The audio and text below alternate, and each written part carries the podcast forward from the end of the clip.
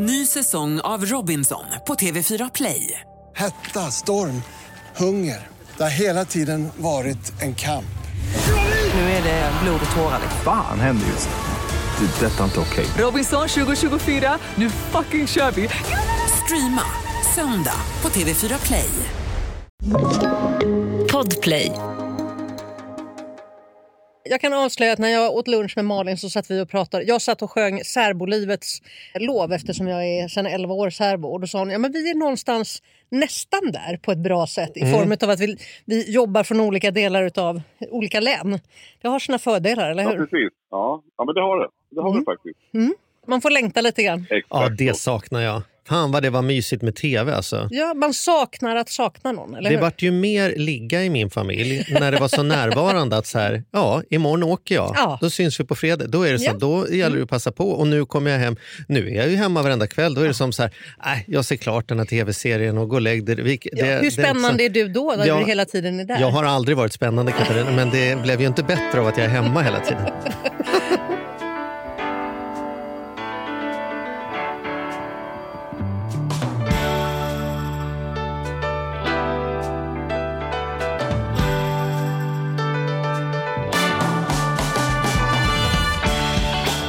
Hej och hjärtligt välkomna till veckans avsnitt av den eh, lilla Ekonomi på riktigt-podden som du och jag, Mattias, har gjort som två strebers hur länge som helst. Va? Ja, sen i februari 2017. Man kan till och med prata ett annat decennium. Oj. det? Det, låter ju, det låter ju jättelångt ju. Ja, just det. Fan, vi skulle börja tidigare vi sett ett annat millennie. Det hade varit någonting. Men nu är vi där vi är. Liksom. Det får vi ta till nästa. Du, är det bra med dig? Ja, men det är jättebra. Mm. Det, det är alldeles lysande. Jag gillar ju det här. Jag gillar ju jag gillar när det är lite regn från sidan, lite mörkt och lite härligt och tända ljus. Jag är, det är nästan min favoritårstid, hösten. Och det har vi pratat om tidigare. Men jag, Mm. jag gillar det. Jag gillar det. Jag gör också det, men jag vet ju också att människor har en åsikt om att människor som tycker hösten är bra är bara så, alltså att man ljuger. Man försöker bara verka märkvärdig. I själva verket, det, det är liksom, ja, nu släpper vi den frågan och så tar vi istället, för vi har en gäst som när vi pratar om hur långt avsnittet ska vara, oj då, då ska jag försöka hålla mig kort så att hon är sugen på att prata, sitter och rycker i startfältet här, redo att prata. Så att jag tycker vi välkomnar in Katarina Westam en gång.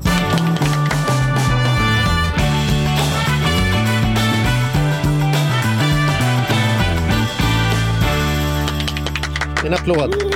Tackar, tackar. tackar. Hur, hur är dagsformen? Jo, men jag måste säga att jag tycker också om det här vädret. Jag är också en höstmänniska som gillar när det är gula löv på träden och, och blir mörkt lite tidigare och man inte måste vara utomhus hela tiden som du är på sommaren. Så att jag gillar eh, hösten. Mm. Mm. Så det är bra. Ja. Men, men kan det också vara så här, för jag vet ju att du, du skriver ju ganska läskiga böcker. Finns det någon, Mm. liksom, eh, kan, kan det också vara lite inspiration? Nu har du ju precis släppt din nya bok här som vi ska prata lite mer om. Men, men, men, men kan det vara en, en, en inspiration just att det är lite mörkt? Nej, lite, jag är, jag är ju inte särskilt rädd av mig. Alltså så helt enkelt för att jag har varit med så länge och jobbat med så mycket, framförallt då våld mot kvinnor, att jag vet att det liksom inte är ruskig park med smal stig och dålig belysning som är det absolut farligaste för en kvinna, utan det är att leva i en alldeles vanlig bostad tillsammans med en alldeles vanlig man som slår ihjäl henne. Och det då hjälper varken mörker eller ljus eller pepparspray eller någonting. Så, att det, ja, nej, så jag, är inte så, jag är inte så rädd av mig faktiskt.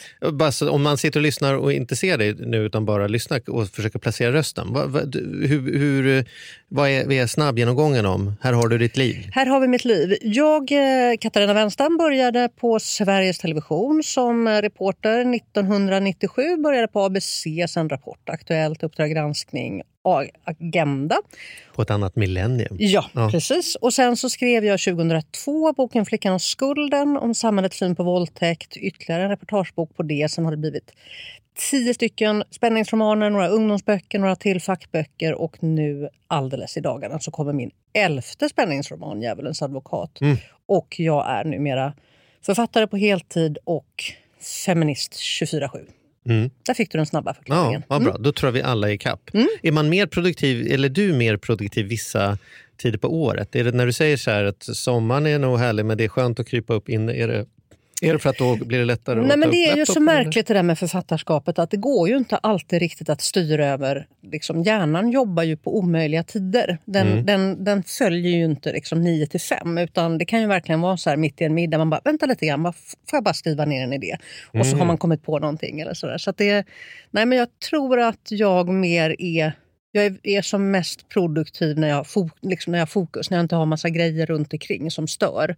Och det kan jag nog hitta oavsett om det är sommar eller vinter. Utan, däremot så har ju coronan varit speciell på det sättet att jag har varit väldigt, väldigt produktiv under coronan för att det har inte varit så mycket andra saker som har stört. För mig har det inte varit en så stor grej att jobba hemifrån. Det har jag gjort i många, många år. Så att det har varit annorlunda på det sättet att det inte har varit massa så här, kan inte vi ses för ett förutsättningslöst möte? Eh, de har jag sluppit. Så. Mm. Mm, det.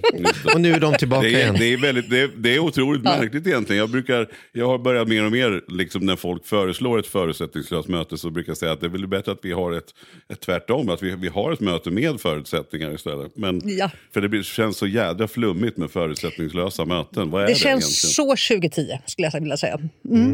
Men du, jag, måste, jag måste bara fråga dig, du, sa, du, du, av, du avrundade med att säga att du var feminist 24-7. Mm. Och jag har ju sett dig, man, man vet ju att du ofta tar, tar debatten och har jag sett dig i många olika sammanhang där du verkligen står upp för det. Men, men, men vad betyder det för dig? Vad, vad, är, är det inte, kan man vara något annat än feminist 24-7? Är inte vi alla feminister? Nej, men det 24/7? hoppas jag. Jag tänker ju så här att om man inte är feminist så är det ju lite grann som att man outar att man är ganska eh, liksom, omodern och så. Men, men för mig handlar det väl om att jag inte liksom har någon slags professionell persona utan jag är den jag är oavsett om jag jobbar eller om jag är ledig. Utan jag är väldigt mycket att vara författare och debattör, opinionsbildare och journalist. Det, jag kan inte liksom stänga av den delen av mig själv. Och det kan man ju ibland... Så här, man sitter, förra veckan satt jag med ungarna och tittade på Bondfilmen. Jättebra på många sätt, men liksom, jag är ändå så här... Ja, men gode gud, alltså hon kan ju inte springa sådär. Liksom, alltså det blir, blir lite fånigt när jag ser liksom, hur tjejerna porträtteras kontra hur han porträtteras. Även om det har blivit bättre. Men feministjaget i mig, eller liksom den som hela tiden är där och analyserar utifrån någon slags liksom större kontext, den kan inte jag stänga av. Och det kan man väl... Jag brukar säga, ofta pratar man om feministglasögonen, att lite grann som ett matrixpiller. When you see you can't unsee. Du kan liksom inte backa tillbaka och inte se strukturer när du väl har liksom fått upp ögonen för hur vårt samhälle fungerar respektive inte fungerar. Och det är ju eh, kanske lite tröttsamt ibland. Man kan önska att man liksom lallade omkring och var lite mer naiv och inte reagerade på allting. Men, men det är sån jag är. Och Men är det- jag vill det- inte ha ett annat alternativ heller. Är det det som du, man tänker? För det där, jag tycker det är spännande. För folk är så här, ja men du vet de där feministerna. Då brukar jag ju alltid säga så här, men jag är feminist, är inte du det? Liksom, Nej men jag tycker väl mer alla människor, så ja men då är du alltså, Det är ju bara en av de saker. Man kan hjälpa människor i Afrika och fortfarande säga att det finns människor i Sydamerika. Det betyder inte att man måste välja. Nej. Man kan både vara vegetarian och cykla. Det är ingen, det är ingen konkurrens. Det är Nej. klart man är feminist. Men det man tror man menar då, det är ju när man upplever det där du kallar för liksom tröttsamt att det blir som så här, det går inte att prata om någonting utan att vi hamnar där liksom i det perspektivet hela tiden. Är, Nej, men- är, är, är det liksom, vad säger du, vad är din definition på att vara en riktig feminist? Liksom? Ja, men det är nog att i alla fall ha analysen med sig. Sen väljer man väl sina strider eller man ser kontexten, man ser sammanhangen ibland eller man ser att okay, här finns det ingen illvilja utan kanske snarare naivitet eller liksom här har det bara råkat bli för att det har varit, varit lite fort och fel eller sådär. Men jag skulle ju inte, dels så kan jag inte stänga av men sen vill jag inte heller för att det är ju en det är ju någon, någon slags mognad, tänker jag. Att man liksom ser samhället för vad det är. Där liksom analysen som har att göra med inte bara jämställdhet utan den har att göra med allting från liksom öst och väst eller rik och fattig eller eh, kolonialmakter eller de som har varit tidigare kolonialländer. Eller, men liksom det är så många olika aspekter som handlar om att liksom se kontexten. Men för mig som jobbar så mycket med just mäns våld mot kvinnor och inte bara att det är ett enskilt brott här och där utan alla brott mot kvinnor är ju också effekten av det samhälle som vi liksom lever i. Jag tror att vi kommer sitta en vacker dag och säga så här, vet ni vad, att fram till 2005 så var det ju faktiskt så att om en tjej blev våldtagen när hon var full så var det inte våldtäkt i laglig mening utan det kallas för ett betydligt mildare brott, sexuellt utnyttjande. Och jag tror att när våra barn har blivit vuxna så kommer de vara så här, eh, alltså hur, hur, hur kunde det vara så? Det är väl liksom, man är väl ännu mer utsatt om man har däckat.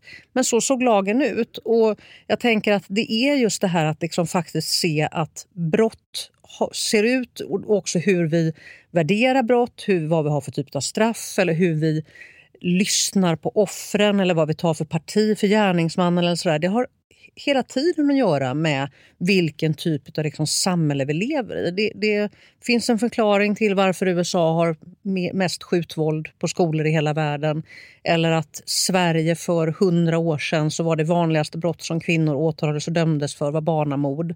Det har vi faktiskt lagstiftat bort genom ett, liksom en upplysning och en, en, en annan kontext idag där vi faktiskt inte förskjuter kvinnor som blir gravida eller att vi ser att eh, graviditet också börjar i form av en utlösning. Så att vi pratar också om att det där som de i Texas eller i, i stora delar av världen som, som är helt insnöade på abortmotstånd glömmer av det faktum att det faktiskt krävs en utlösning för varje graviditet. Så det är Mm, väldigt, precis. väldigt lätt att begränsa. Precis.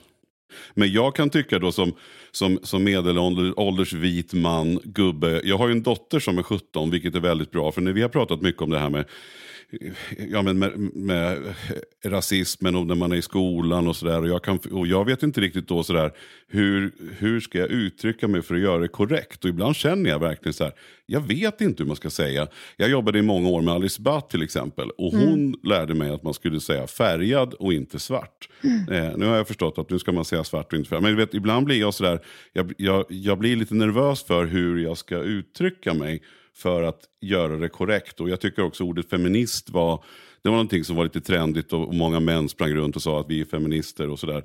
Och sen var det någon som sa att jag är inte feminist. Och jag, jag förstår inte riktigt liksom betydelsen utan man får försöka vad ska vi säga? Ja, men man gör väl så gott man kan, men det är Ja. svårt. Jag kan tänka mig att, att ni då, eller du, får också en del oförtjänt, så här, så här typiskt lite gubbigt, men, men ofta för att man kanske inte riktigt vet. Jag känner ju att, att det tas ofta diskussionerna, det blir så otroligt polariserande, eller svart eller vitt, eller hur man nu ska säga. Så att det är svårt tycker jag ibland att, att att hamna på rätt sida. Och jag blir glad när jag läser då någon artikel att jag får ändå en Ja visst ja, den här, så här är det ju. Eller som Elin säger då som går i skolan, att de, hon tänker ju inte på huruvida någon har en svart eller liksom hudfärg överhuvudtaget. Det är inte så man definierar. Vi, när vi var små så sa man ju, ja det är den där mörka killen. Liksom.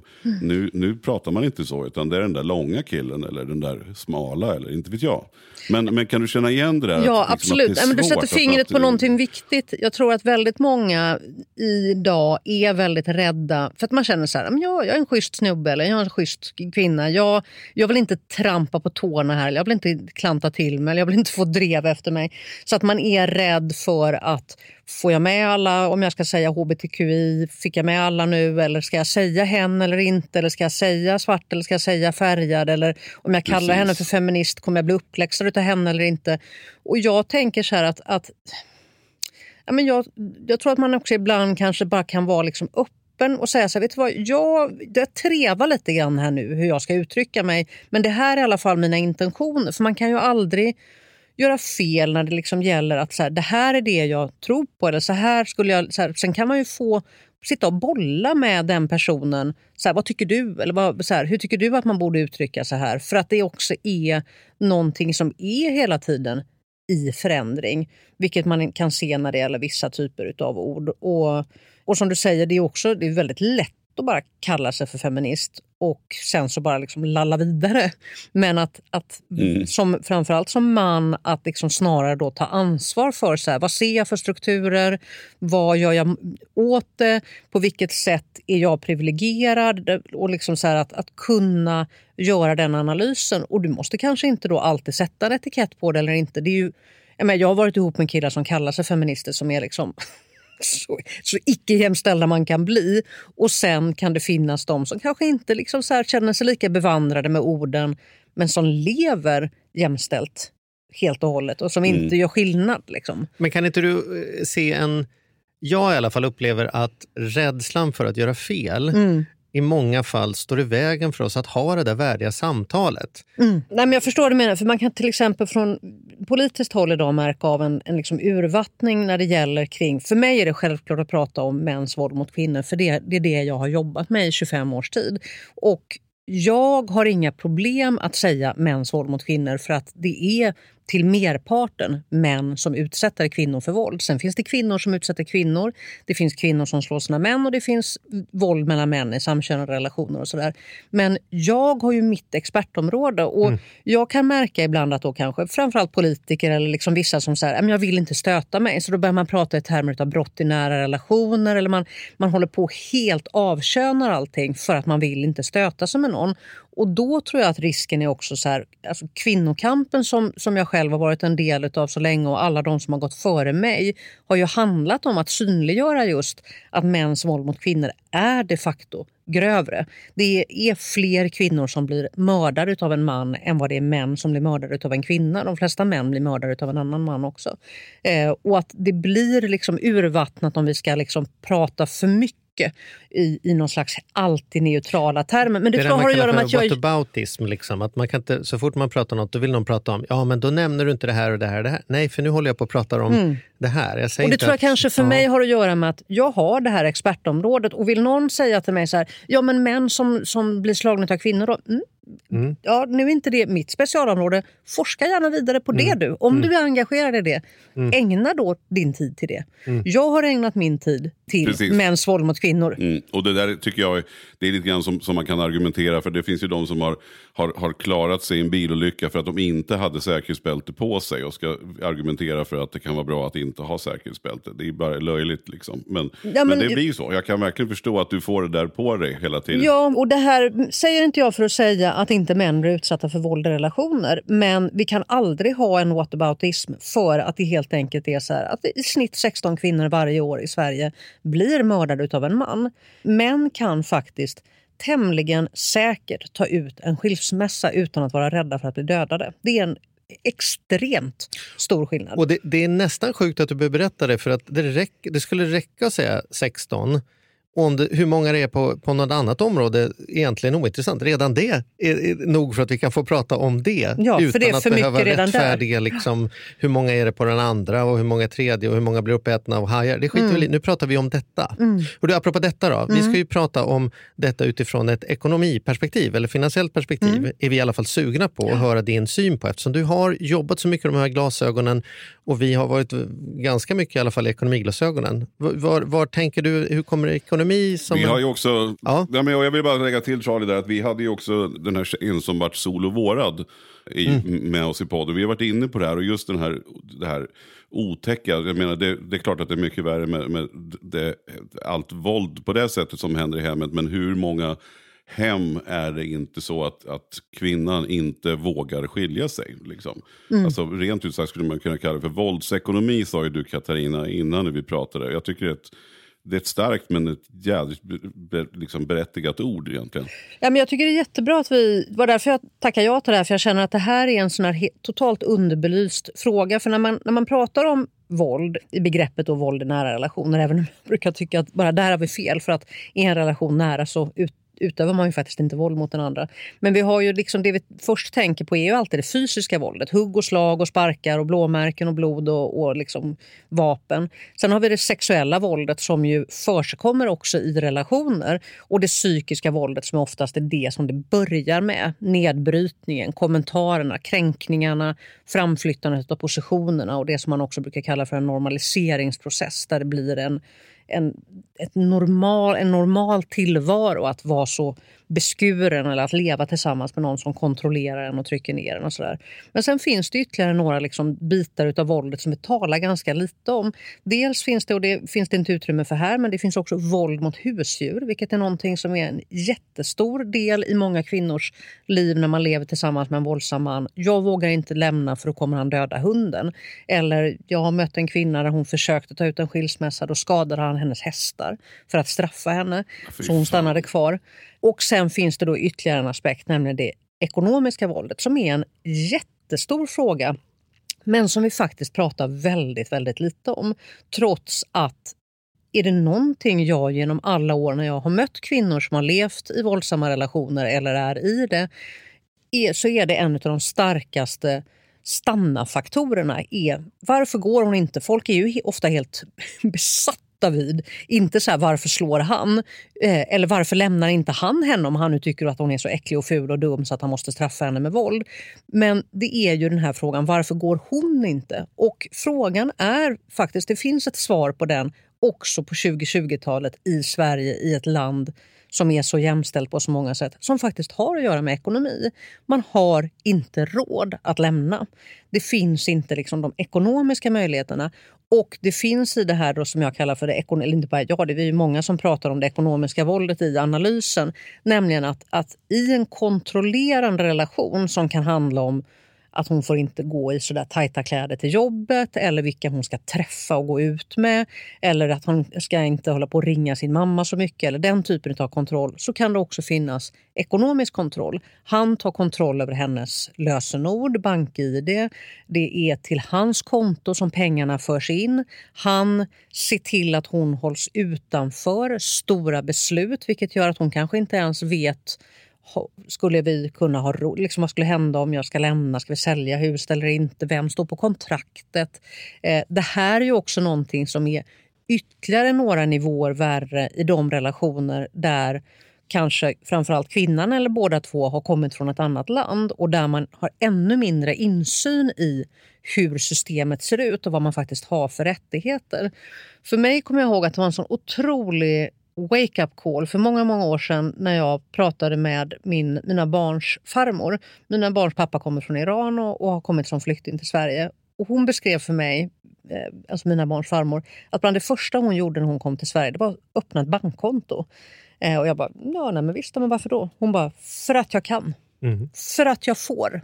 För att i många länder i världen får inte en kvinna öppna ett bankkonto i sitt eget namn utan en underskrift utav ett manligt överhuvud. Hennes pappa, eller hennes bror eller hennes man. Vilket ju är liksom den yttersta formen av att ha kontroll över en kvinna. Om en kvinna ska försöka lämna i Afghanistan eller i Iran eller, så är det klart att liksom hennes möjlighet att inte ens ha, ha makt över sin egen lön det gör henne väldigt, väldigt beroende på ett sätt som vi liksom inte riktigt kanske alltid förstår. Men det här är inte bara ett faktum i andra delar av världen utan också i ett land som Sverige där vi kvinnor liksom har alla möjligheter att ha full kontroll över vår ekonomi så finns det ändå dels män som utövar den här makten men också kvinnor som, som kanske i någon mening också så tänker att det är liksom det här Eh, har jag inte makt över för att han har sagt till mig att jag är dum eller han, han säger att jag, det där ska inte du liksom bekymra ditt lilla huvud med eller det där fattar inte du, så det har jag kontroll över.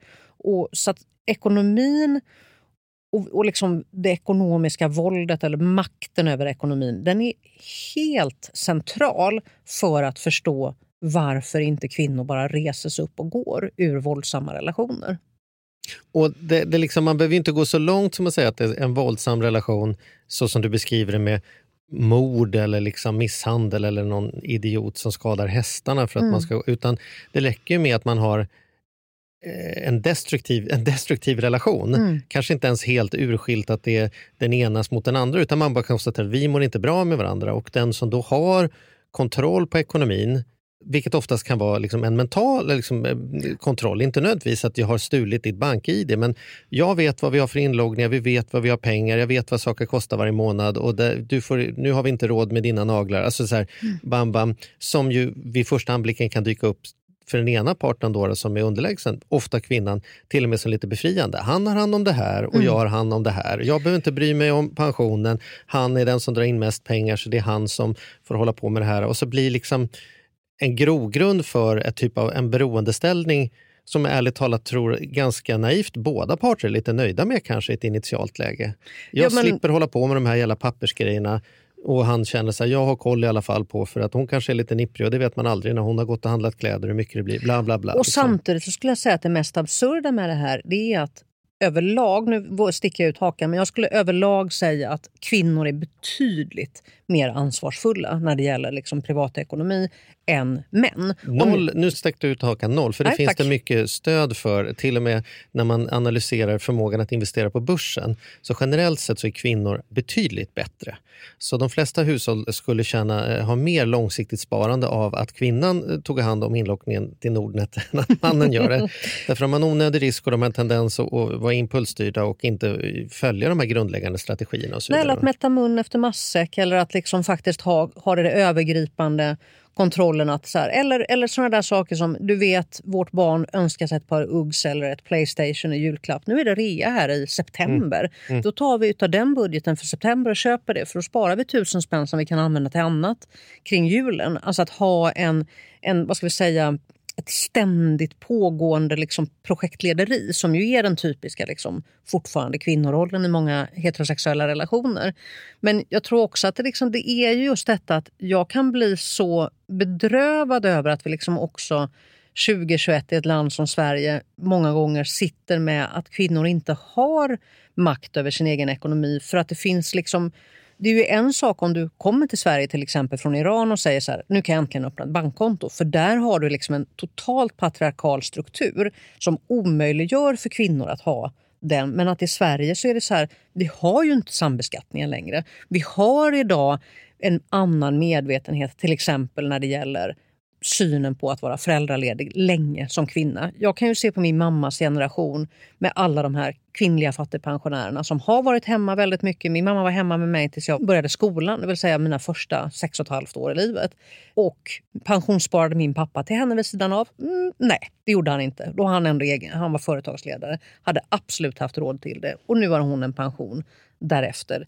Vilket hon ju inte precis är ensam om. Utan det här är ju en liksom klassisk kvinnofälla. Att man inte har då heller liksom de ekonomiska möjligheterna till att leva ett gott liv utan den här mannen.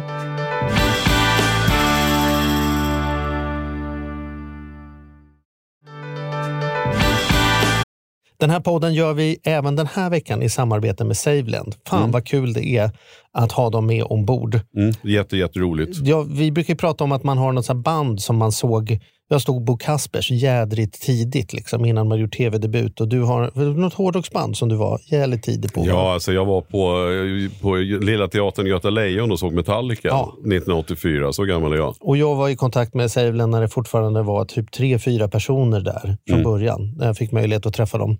Eh, och nu är de ett stort bolag, fyller tio år, finns på börsen och jobbar helt enkelt med att vanliga privatpersoner och företag kan investera pengar eh, i eh, lån och krediter. Så man får riktigt bra ränta. Så eh, det rullar på efter tio år, bättre än någonsin. Fantastiskt kul att ha dem med här i podden. Gå in, testa, kolla. Vi har en kod som gör att om du öppnar ett konto och använder på riktigt får du dessutom en insättningsbonus just nu. Precis, och vill man veta mer så som sagt gå in på saveland.se. Man kan också lyssna på Ludvig som har varit gäst i vår podd två gånger. Då får Ja. man en ännu bättre inblick i Ja. vad, vad det är de pysslar med egentligen. Men eh, ja, saveland.se och stort tack. Ett poddtips från Podplay. I podden Något Kaiko garanterar östgötarna Brutti och jag, Davva, dig en stor dos skratt.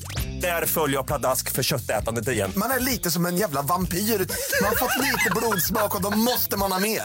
Udda spaningar, fängslande anekdoter och en och annan arg rant.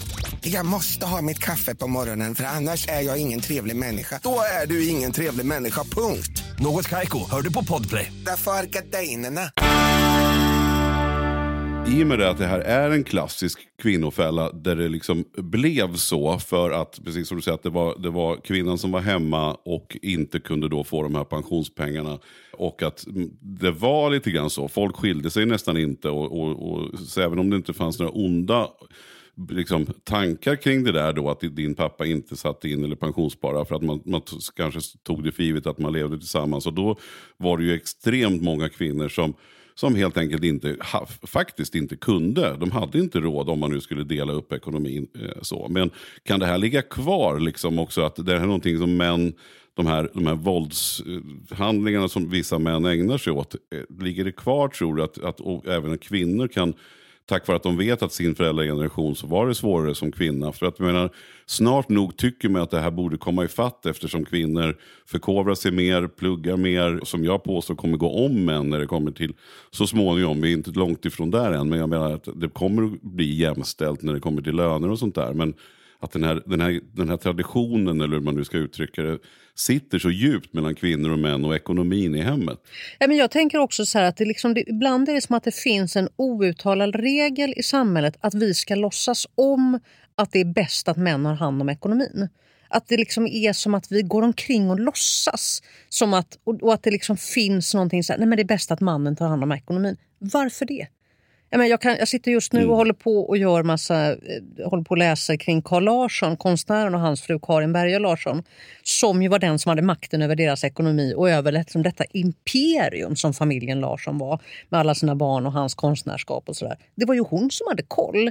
Men ändå ser det som att hon har skrivits ut ur historien och har först egentligen uppmärksammats på senare år att hon var ju helt, hon var helt avgörande för honom för att han skulle kunna... En här ganska liksom, eh, stundtals känslostyrd man som liksom bara ville måla och som var också ett stort företag för att han var så välkänd. Det hade aldrig gått om inte hon hade varit så duktig på ekonomi och på hushålls, att hushålla med de medel de hade. Så att ibland tänker jag också så att det är som att vi, vi spelar ett spel där vi har bestämt oss för att män mår bäst av att få höra att de är bättre på ekonomi än kvinnor. Det är min upplevelse är att, att i de flesta relationer är det tyvärr fortfarande så att ekonomi är så inte sammanknappat med lust och livsglädje och kul. Så det är någonting som båda drar sig för och tycker är tråkigt. Liksom, vem ska ha hand om räkningarna? typ? Då blir det tror jag ofta mannen, dels därför att vi har den där historien också, men också det där, äh, den där sagan man berättar om att man vill ha en man som är kompetent och tar hand om en och bo, liksom så här, håller det där. Det är någon jävla 1800-talsgrej som lever kvar. Va? Som vi glömde bort på vikingatiden gjorde vi tvärtom. Det verkade vara vettigare. Men, men och båda parter är det. är tufft för en man att sitta bland andra män i bastun och säga så här, ska ni köpa sommarstuga? Det får du fråga Greta om, för det är hon som ansvarar mm. för när vi ska göra affärer.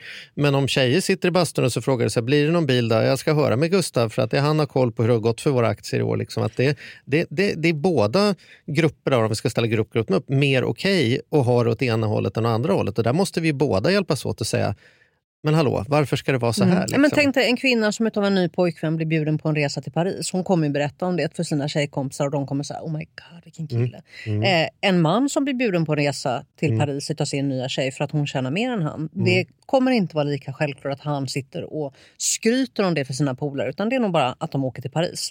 Lite så här, lite tilluddat. Mm. Och jag kan, ju, jag kan se väldigt tydligt det här liksom kring bilden av liksom ekonomisk styrka eller ekonomisk möjlighet kopplad till också bilden av manlighet. Jag har i de flesta av mina förhållanden tjänat mer än männen jag levt ihop med och har ofta märkt det där som händer till exempel om man kommer till en hotellreception eller ska betala en, en restaurangnota och automatiskt så skjuts, eh, så lämnas kvittot till honom eller räkningen till honom vid receptionen och så säger jag nej men jag tar det. Mm. Och att då händer någonting som jag har liksom fastnat i att också se så här, nu ska jag se hur den här servitrisen eller receptionisten eller den här servitören hanterar det. För att om min eh, kille tar notan så är, liksom, då är allting precis som vanligt. Men om jag säger så här, nej men jag tar notan, då är det så att, som att de lite vänder, ja, mm, och så vänder de sig till hälften bort. Som att de inte ska genera honom. Mm.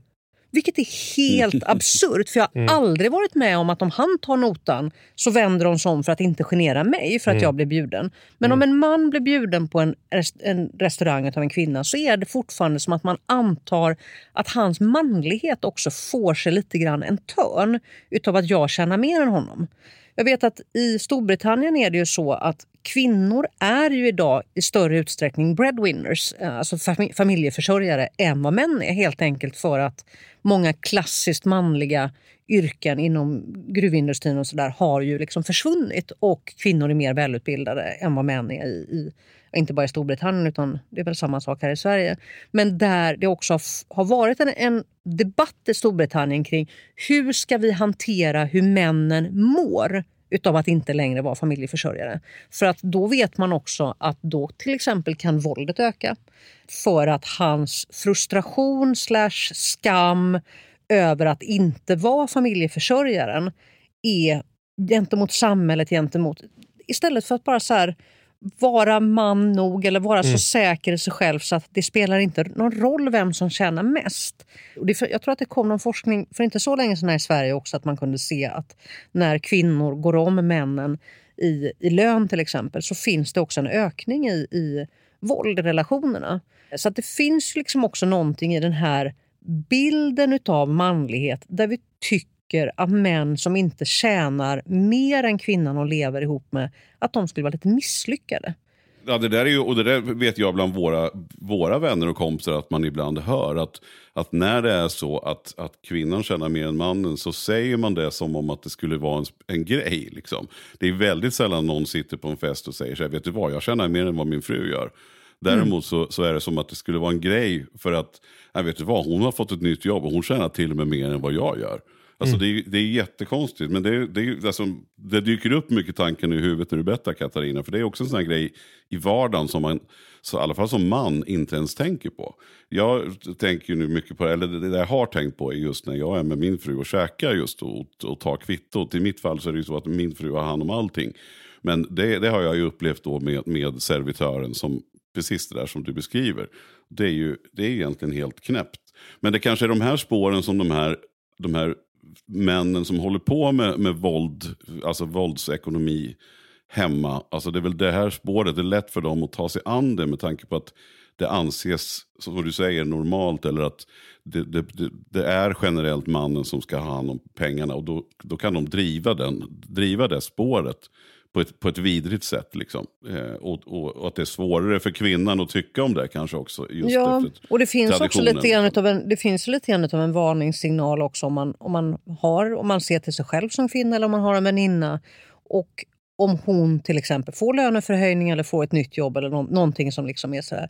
Och mannen hon lever tillsammans med inte riktigt är glad för hennes skull.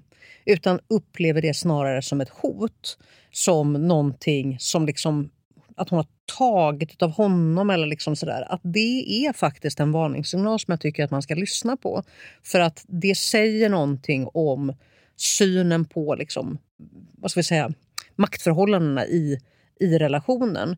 För att det är klart att det också är så här att, att vara den som liksom har kontroll över ekonomin om vi tycker att, att kontroll över ekonomi är lika med makt, vilket det på många sätt är att det är ju också liksom lite härligt att vara den som har kontroll över ekonomin. Så det är klart att det kommer inte heller vara självklart för alla att bara släppa på det. För att då släpper man ju på makten. Om man är den som har liksom lite mer privilegier, varför ska jag släppa till och släppa in henne att ta lika mycket, att ha lika mycket koll eller sådär. Men nu, nu ska en, en konkret fråga som jag hade tänkt inför idag här eh, handlar om det här med gemensam eller separerad ekonomi som vi har stött och blött många gånger. Och vi har ju eh, jag ska berätta hur vi har tänkt. Så ska jag säga, normalt sett så ska man tänka att det vore bättre för båda parters frihet. Att man säger så här, jag har mina egna pengar och du har dina egna pengar. Liksom, mina pengar kan inte du hålla på och bråka med och tvärtom. Men för oss har det alltid varit en jämställdhetsfråga att tänka tvärtom om faktiskt. Att tänka som att vem som drar in hur mycket just nu, det spelar liksom ingen roll. När Andrea var hemma med Primus och jag var ute och gjorde tv, då, då, då, kom, då tog vi in massa pengar. Och det tog vi in tack vare att hon gjorde det hon gjorde och jag gjorde det jag gjorde. Vem som avlönades för det, det var liksom en icke-fråga för oss. Sen pluggade hon, jag tjänade mycket på en vd-tjänst. Då fick vi in så här mycket varje månad. Sen har jag drivit bolag och tjänat mindre och hon har gjort en bra karriär. Då har hon varit den som har haft högst lön och det har gjort att vi plockar in så här mycket. Vi har liksom aldrig pratat i form av mina pengar och dina pengar utan det är vi och våra pengar och för våra pengar så köper vi bil och vi går och fixar naglarna och vi har råd med det här och vi har inte råd med Säga det vilka här. snygga naglar du har. De sitter inte på mig, Nej. mina naglar. Men det är precis det som är min poäng.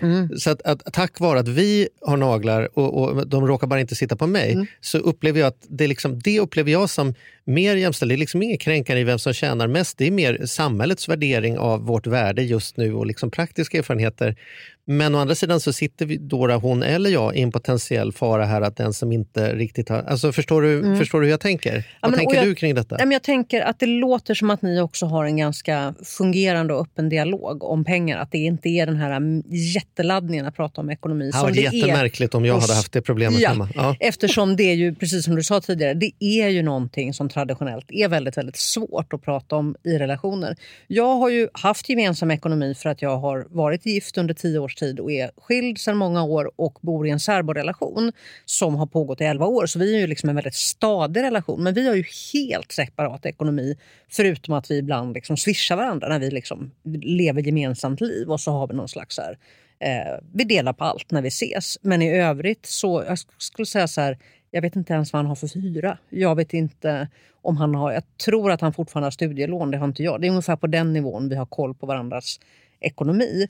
Men säg att han flyttar in hos dig nu då. Alltså någonting, verkligheten förändras, han hamnar i en situation där du säger så här, vet du vad, det verkar mer rimligt att du bor hemma hos mig. Fast det är inte det. Vi kommer, alltså så här, Ja, men om det skulle bli så skulle du säga då så här, då får vi också, då delar vi lika här och så tar du halva bolånet och sen så har vi ett papper på vad vi gör om vi inte är överens längre.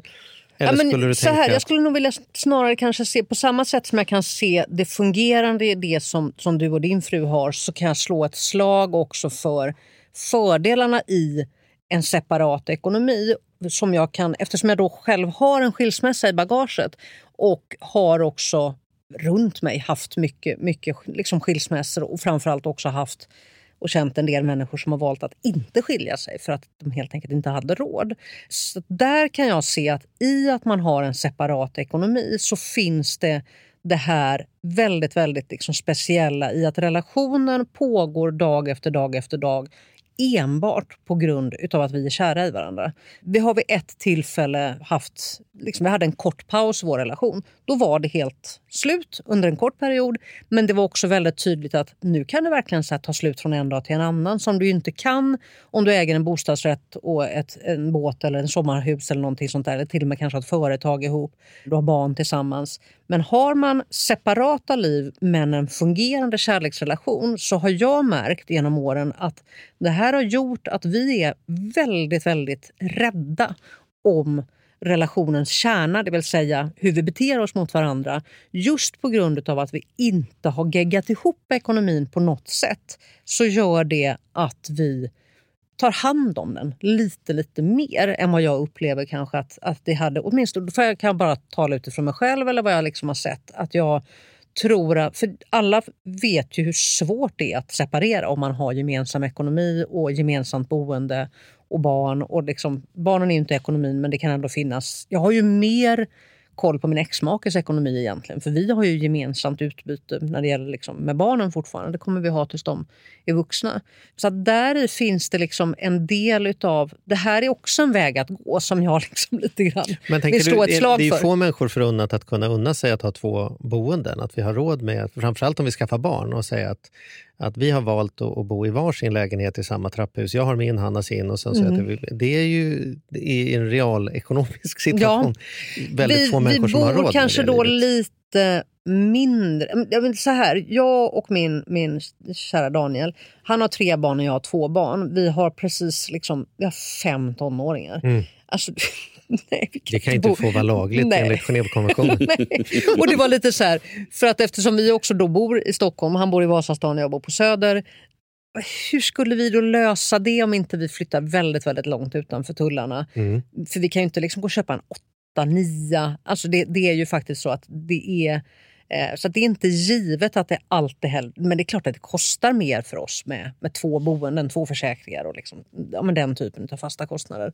Men ja, det har ju ändå funkat. Det, vi kanske gör lite mindre då. Men för jag minns också så här, någonting som har stannat kvar hos mig väldigt starkt i samband med... Jag skilde mig då för 11-12 år sedan. Och jag hade I ett av samtalen jag hade med min bankman så berättade han för mig att den vanligaste privatrådgivningsfrågan de har på banken är har jag råd att skilja mig? Mm. Och dessutom så svarade han, och det tråkiga är att det vanligaste svaret vi ger är nej, det har du inte. Inte om du vill leva som du gör nu med, med liksom det boendet och så många utlandsresor eller skidsemestrar eller den där båten och landet eller sådär. Jag tänker att det där är en fråga som, som verkligen, verkligen är en, en jämställdhetsfråga åt alla håll. Det är ju, skaffar vi ett boende i ett område där vi har råd med två boenden var, var och en för sig Mm. och barnen kan gå kvar i samma skola. För jag tror att de flesta skulle säga så här, ja men om jag ska lämna min partner, skitsamma i om jag kan åka på fjällsemester eller inte. Eller liksom det, det är inte, jag behöver inte åka, det kan. Men, men måste barnen slitas upp, de kommer att ha tufft ändå. Och bor man då liksom, du vet, bor man i ett område utan att nämna något område, vid en annan resa, så här, det finns inga lägenheter och de lägenheterna som mot all förmodan skulle finnas har vi inte råd med. Ja, då, skulle jag, då skulle man drömma, liksom min våta dröm är att man redan från början ska säga, men då ska vi nog inte utsätta vår ekonomi för den pressen att vi måste göra det om vi separerar. Men det är ju väldigt svårt att tro att man gör det när allting är gulligt och det är så him- fint hus till salu i gamla Enskede med vita knutar och lånar vi till 85 procent och med din och min lön då är det klart att det kan vi faktiskt funka om vi bara skärper oss lite. Och, då dessutom, på om, rel- marginalen. ja, och som relationen börjar bli dålig så inser man nej vi kan inte separera. Nej, men okej, men vi kanske kan renovera ett badrum i källaren. Vilket Mm. gör att då tar du ännu lite mer lån för att kunna renovera det där badrummet i källaren. För då känns det kanske ändå under en period som att nej, men vi satsar på oss. Vi gör Mm.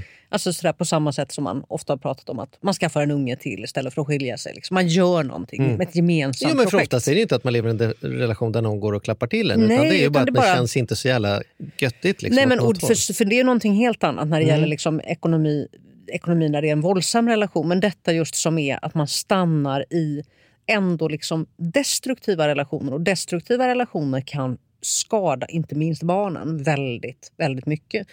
Någonting som jag skulle säga där samhället borde verkligen kliva in på ett helt annat sätt och där det också just nu pågår ganska mycket snack om det här från kvinnojourerna. Och sådär. det är nämligen att det borde ges förtur i bostadskön för kvinnor som lämnar destruktiva relationer för att det är en sån enormt stor fråga med boendet. Och eftersom vi också har systemet i Sverige med stora kommunala bostadsbolag som faktiskt äger en stor del av bostadsbeståndet så borde det faktiskt vara en ganska tycker jag, enkel sak att göra från, från statligt håll. Att kliva in från det allmänna och säga det ska inte vara det som gör att du stannar kvar. Du ska kunna få en bostad och inte för att om du kommer till en kvinnojour då är det ett akut boende. Det kan vara ett, ett skyddsboende för att du är så hotad eller för att det liksom är så akut. Men, men den här s- som har att göra med det långa, och då, då menar jag inte en, en, något till, utan alltså helt enkelt förstahandskontrakt. För att vi vet ju hur mycket, menar, alla vet vi ju dels vad ett hem innebär för oss, det är vår, vår borg på något sätt, men också så som Sverige är idag så är det så de, på de allra flesta håll i landet så är det fruktansvärt dyrt att, att köpa en bostadsrätt. Och då menar inte jag bara innanför tullarna i Stockholm eller Göteborg utan det, det, krävs, det krävs pengar som en kvinna i den akuta situationen där hon faktiskt kanske också till och med lämnar en relation med i princip kläderna hon bär på eller liksom ungen får med sig en nalle och så drar de. Då att, att förvänta sig att hon ska kunna liksom lösa en boendesituation och så kommer han och lovar att "Nej, men jag lovar dig, jag ska aldrig göra det där igen. Det var, det var du som betedde dig dåligt, som ju är ganska vanligt att, att männen gör. Att de säger att om du bara beter dig annorlunda så kommer inte jag behöva slå dig igen och så kan du flytta hem. Och hur mycket man kan stå utifrån så kan man stå där och säga så, men varför flyttar hon hem igen? Ja, men om hon inte har någon annanstans att bo. Och om det då faktiskt skulle kunna vara så att samhället skulle kunna kliva in och säga just den biten i alla fall kan vi lösa. För att vi har makten över bostäder i våra kommunala bostadsbolag och vi har en möjlighet att, att liksom hålla ett antal förstahandskontrakt åt sidan och säga det här ska vara för det akuta. För vi vill inte att kvinnor ska stanna i våldsamma relationer där de och barnen riskerar att fara illa och kanske till och med dö. Jag tycker att det är liksom en...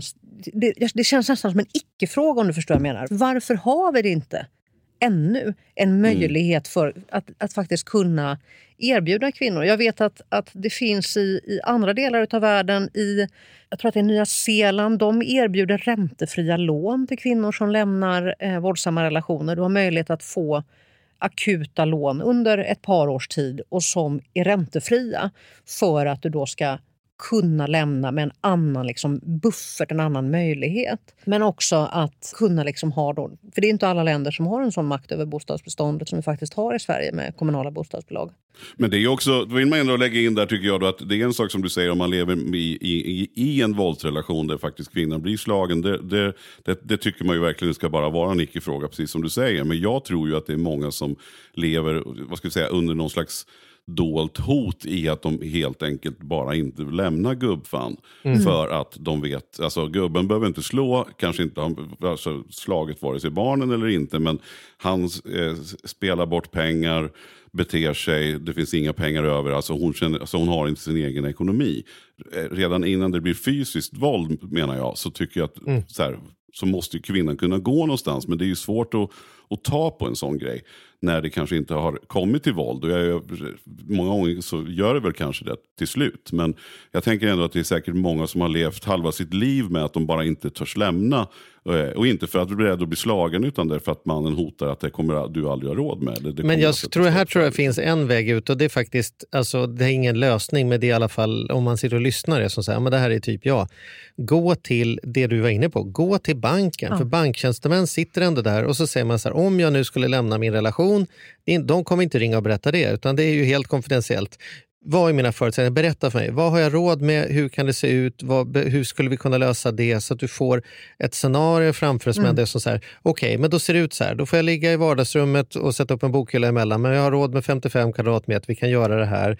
Och sen om två år kan jag göra det här. Och det här är mina kostnader. Så här ser det ut. Det kan ju en bank, om du går till din egen bank, göra ganska mycket. Och Jag skulle, till och med säga att, på, ja, jag skulle till och med säga att min erfarenhet av de bankkontakter jag har haft både som företagare och privat det är att finns ett väldigt, väldigt stort engagemang i de här frågorna hos många banktjänstemän som verkligen känner så här. Ja, men det, för mig är det, om jag skulle gå till mig själv, för mig är det en det är en feministisk handling att ha kontroll över sin egen ekonomi. Och även om man inte känner igen sig, om man sitter och lyssnar nu och, och inte känner igen sig i att det har gått överstyr så, så säger jag ändå så här, ta kontroll över din egen ekonomi.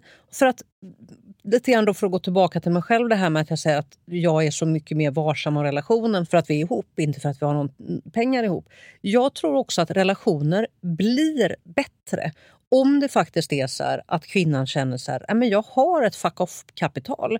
Om han beter sig som Mm. ett as eller om han är otrogen eller om han i, inte tar ut en enda pappadag som han har sagt att han ska göra eller vad det nu än är för någonting så har jag faktiskt möjligheten att lämna den här relationen. Och jag tror också, handen på hjärtat, om man är, om vi tänker oss att, att du som man tjänar mer pengar än din partner, så handen på hjärtat så är det väl roligare att leva tillsammans med människan du känner hon är ihop med mig för att hon vill vara ihop med mig. Inte för att jag tjänar mer och betalar merparten av hyran och, och utan att det liksom faktiskt blir, det är inte bara så här att det här är schysst, Mm. utan det händer ju också någonting i jämställdheten i form av att jag tror att Mm. relationen blir bättre, mer kärleksfull, mer ömsint. Man är liksom lite mer varsam om varandra. Och också faktiskt att, att liksom som man fundera över om jag ger henne den ekonomiska möjligheten att kunna lämna mig, vilket kanske känns då läskigt för vissa. Om jag ger henne, jag öppnar den här dörren, att liksom, nu ser vi till att pensionsspara till dig lika mycket, du som är hemma mycket mer med barnen. Eller vi ska se till att vi får ordning på det här så att var, var och en för sig har ett sparande, eller vad det än kan vara. Men om hon stannar ändå, då är väl det jättehärligt. För att då är hon ihop med dig för att hon vill vara ihop med dig. Mm. Inte på grund av att du har koll på liksom ekonomin. Så att därför så tycker jag också så att det faktiskt det handlar om någon slags här självrespekt och det handlar om någon slags syn på inte fan vill man väl liksom ha kontroll över annan, en annan människas ekonomi så att hon skräms till att stanna eller inte klarar av att gå. Det är ju... Men jag tycker bara, nej, det det känns så sorgligt när vi Det pratar om svårt, det. ja, det, jag håller med dig. Vi, men det kan vi väl vara överens om. Ni som lyssnar som har det gott ställt ekonomiskt, se till att gå hem och ta ett möte och se till att ni skapar två konton, ett till er var, oavsett vem som tjänar hur mycket. Där det står tillräckligt mycket fuck off-kapital i var ens enskilda namn för att veta att hon eller han i alla fall inte är kvar nästa månad för att det inte fanns alternativ utan är kvar för att den vill. Då, där. Och det spelar ingen roll hur bra relationen Precis. är. Det är som bilbälte du sa när vi pratade om det förut. Bilbälte är ju fullständigt värdelöst fram tills det ögonblicket man krockar. Men när man väl krockar, det är så dags att komma med bilbälte då. Det Det sätter man på sig när man kliver Nej. in i relationen, kliver in i bilen, så sitter det där. Och i min bil är det i alla fall så att ingen åker som inte har bilbälte. Det är inte någon lyx vissa ska unna sig, utan först är alla bältade, sen kör vi. Så det är inte en fråga, utan det tänker jag att det är sant för, för alla i min familj. Och jag tänker att det verkligen är kärlekshandling att säga, nu är inte du jätteintresserad av det här, men det skiter jag i. Nu tänker jag ändå gå igenom det här med dig och jag vill att det finns så här mycket så att det åtminstone, det här är omhändertaget så inte jag behöver tänka att du har mig till pengarna. Liksom. Mm. Punkt slut. Och ska man spinna vidare på, bil, på bilmetaforen då, så också se till att, att var och en turas om att sitta i förarsätet. Ja. Säga Att, låt, Ja. alltså att man faktiskt var och en måste ta hand och ta ansvar för sin ekonomi. Och jag vill också säga det här med att man kan gå till banken då, om man nu är en, en, en kvinna som känner att man inte har kontroll. Gå gärna till banken, men glöm inte dina kompisar och vänner. För att du är inte ensam om att sitta i den här situationen. Det kan vi ju vara helt överens om. Utan prata med dina nära och anhöriga och kompisar som du litar på och, och beskriv det här. Och, och försök att ta dig an och hitta en väg ut. För det, det finns det garanterat. Så tror jag. Mm. Ja, men verkligen. Du, eh, berätta eh, om boken. Vi håller på att prata om himla mycket spännande saker. Det finns en Ja. ny bok typ idag. Typ, alltså, ja, men den kommer nog den kommer här, lådan. ja, den kommer här i dagarna. Ja. Ja. men det är min senaste, det är min elfte spänningsroman med samma gäng som jag har skrivit böcker om förut. Charlotta Lugn, och Shirin Nori och, och Jane Wester. Och det är en bok som heter Djävulens advokat. Som eh, handlar om något så fruktansvärt som griftefridsbrott. Det vill säga styckning. Och jag skriver ju spänningsromaner som är just liksom romaner, påhittade och sådär. Men jag är ju väldigt tydlig också med att jag har ju ett liksom högre syfte med mina böcker. Och med den här boken som jag hoppas ska bli läst och omtyckt så vill jag också faktiskt slå ett slag för att den här lagen måste ändras. Och då menar jag den måste verkligen ändras. För att det är något fruktansvärt hur griftefridslagen fungerar, eller snarare inte fungerar i Sverige idag. För det är helt enkelt så att om en gärningsman dödar en kvinna eller en man och sen förstör kroppen så till den grad att det inte längre går att fastställa en dödsorsak för att man till exempel styckar eller eldar upp eller gömmer eller Mm. på annat sätt förstör kroppen så är det nästan omöjligt att få den personen dömd för mord om du inte kan fastslå dödsorsaken. Och då är det så skapt att mord kan ge upp till livstids fängelse medans griftefridsbrott, så som lagen är skriven i Sverige idag, ger skadestånd till max två års fängelse. Det är maxstraffet. Trots att det här dessutom är ett av de liksom grövsta bevisförvanskningar. Alltså man ser liksom hur, var, hur, på vilket sätt det här påverkar polisens förundersökning eller rättsväsendets möjlighet att bedriva en, en rättsprocess. Så har Ja, man ju alltså- helt förstört Ja, det. men det är väl en sak, men liksom, det går ju inte att förstå hur en människa kan bli så våldsam så att den dödar en annan person. Men det antar jag att om jag anstränger mig lite kan jag hitta på ett scenario där det ändå blir så här, okej, så gick det till. Mm. Men att man sen efter det tänker så här, jaha, vad ska jag göra nu? Nu åker jag och in- köper en såg. Ja, jag sätter mig inte och gråter och ringer polisen och säger vad fan har jag gjort? Utan jag, jag liksom börjar frysa in det i iskuber och börjar slänga ut det på åkrarna. Det är ju... Det, ja, ja, Nej, men dels är det en kränkning Usch. som är något så oerhörd och som inte riktigt samspelar med att vi har en lagstiftning som, som faktiskt då bara... Det finns liksom bara ett stycke. Den ska liksom täcka från Mm. det som man säger begå ofog mot urna eller gravsten, det vill säga till exempel välta en gravsten, till skymfligen behandla en kropp. Och då känner man så här, men det är lite skillnad på att Mm. väl- välta en gravsten och att stycka en människa och placera i plastpåsar. Mm. Men det, det är som att, till exempel så är det så här, det här är inte brott mot person. Det, är brott, det, det här är, är brott mot allmän ordning. Ja, för, För är att du- man död är man är du död så längre. är du ingen person, du är ett rättsobjekt. Du är Mm. inte, i, samma, I dödsögonblicket så går du från att vara ett rättsobjekt till ett rättsobjekt. Och du kan så att säga själv inte lida av att bli styckad. Så hur jag än gör blir jag till slut objektifierad? Säger Ja. du? Ja, Men, du, är det spännande då? Hur Ja. spännande är det? Är det, det är mycket spännande. För hur vågar det, man läsa även i höstmörkret? Eller? Ja, den går att läsa även i höstmörkret. Sen kan Mm. jag, ja, men, s- jo, det, det, det, det, för mig är det viktigt att böckerna också ska vara bra, spännande. Mm. Liksom, det ska vara driv i dem. Just för att jag vill ju att du och alla andra ska läsa och få med sig någonting mer. Mm. Och förhoppningsvis sen tillsammans med mig ställa er på barrikaderna och säga ja, men fan, nu får vi ändra den här Mm. lagen. Så här kan det inte vara. Så här kan det inte se ut i ett rättssamhälle. Ja, spännande. Grymt. Ja, det, ja, vad härligt. Djävulens advokat helt enkelt. Ja. Vilken ära det var Katarina att ha dig med i våran podd. Du är grym. Ja, och tack snälla. som sagt, jättekul att du ville komma. Och ett väldigt, väldigt intressant Ja, snack. det här är viktigt. Jag hoppas att jag har sått några frön av tankar hos er och andra. Absolut. Och apropå det ämnet då, om det är så att man sitter och lyssnar nu och känner att man har en konkret följdfråga så eh, kan man mejla den till oss och så lovar vi att vi kommer vidarebefordra den. Sen får Katarina välja själv om hon gör det, men vi lovar att vi ska göra vad vi kan för att svara. Och vart skickar man det då Mattias? Då skickar man det mejlet till charlie och mattias.gmail.com. Och som sagt, alla får svar som mejlar till oss. Så att, eh, det kan vara jättekul. Och har ni eg- egna erfarenheter, om än att de kan vara tunga och dystra, så får ni jättegärna eh, höra av er. Mm. ska vi se om vi kan hjälpa till. Tack så mycket för att ni har lyssnat den här veckan. Vi är tillbaka nästa vecka. Det kan, ni kan inte hindra oss. Nej, vi kommer nästa vecka. Och då blir Så det ett helt annat ämne. Men det, det tar vi då. Det tar vi då. Mm. Det tar vi då. Tack vink. för idag. Hej, hej. Hej då!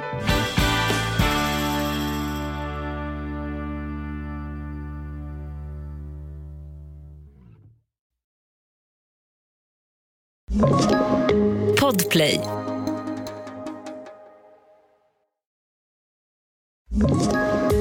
Poddtips från Podplay.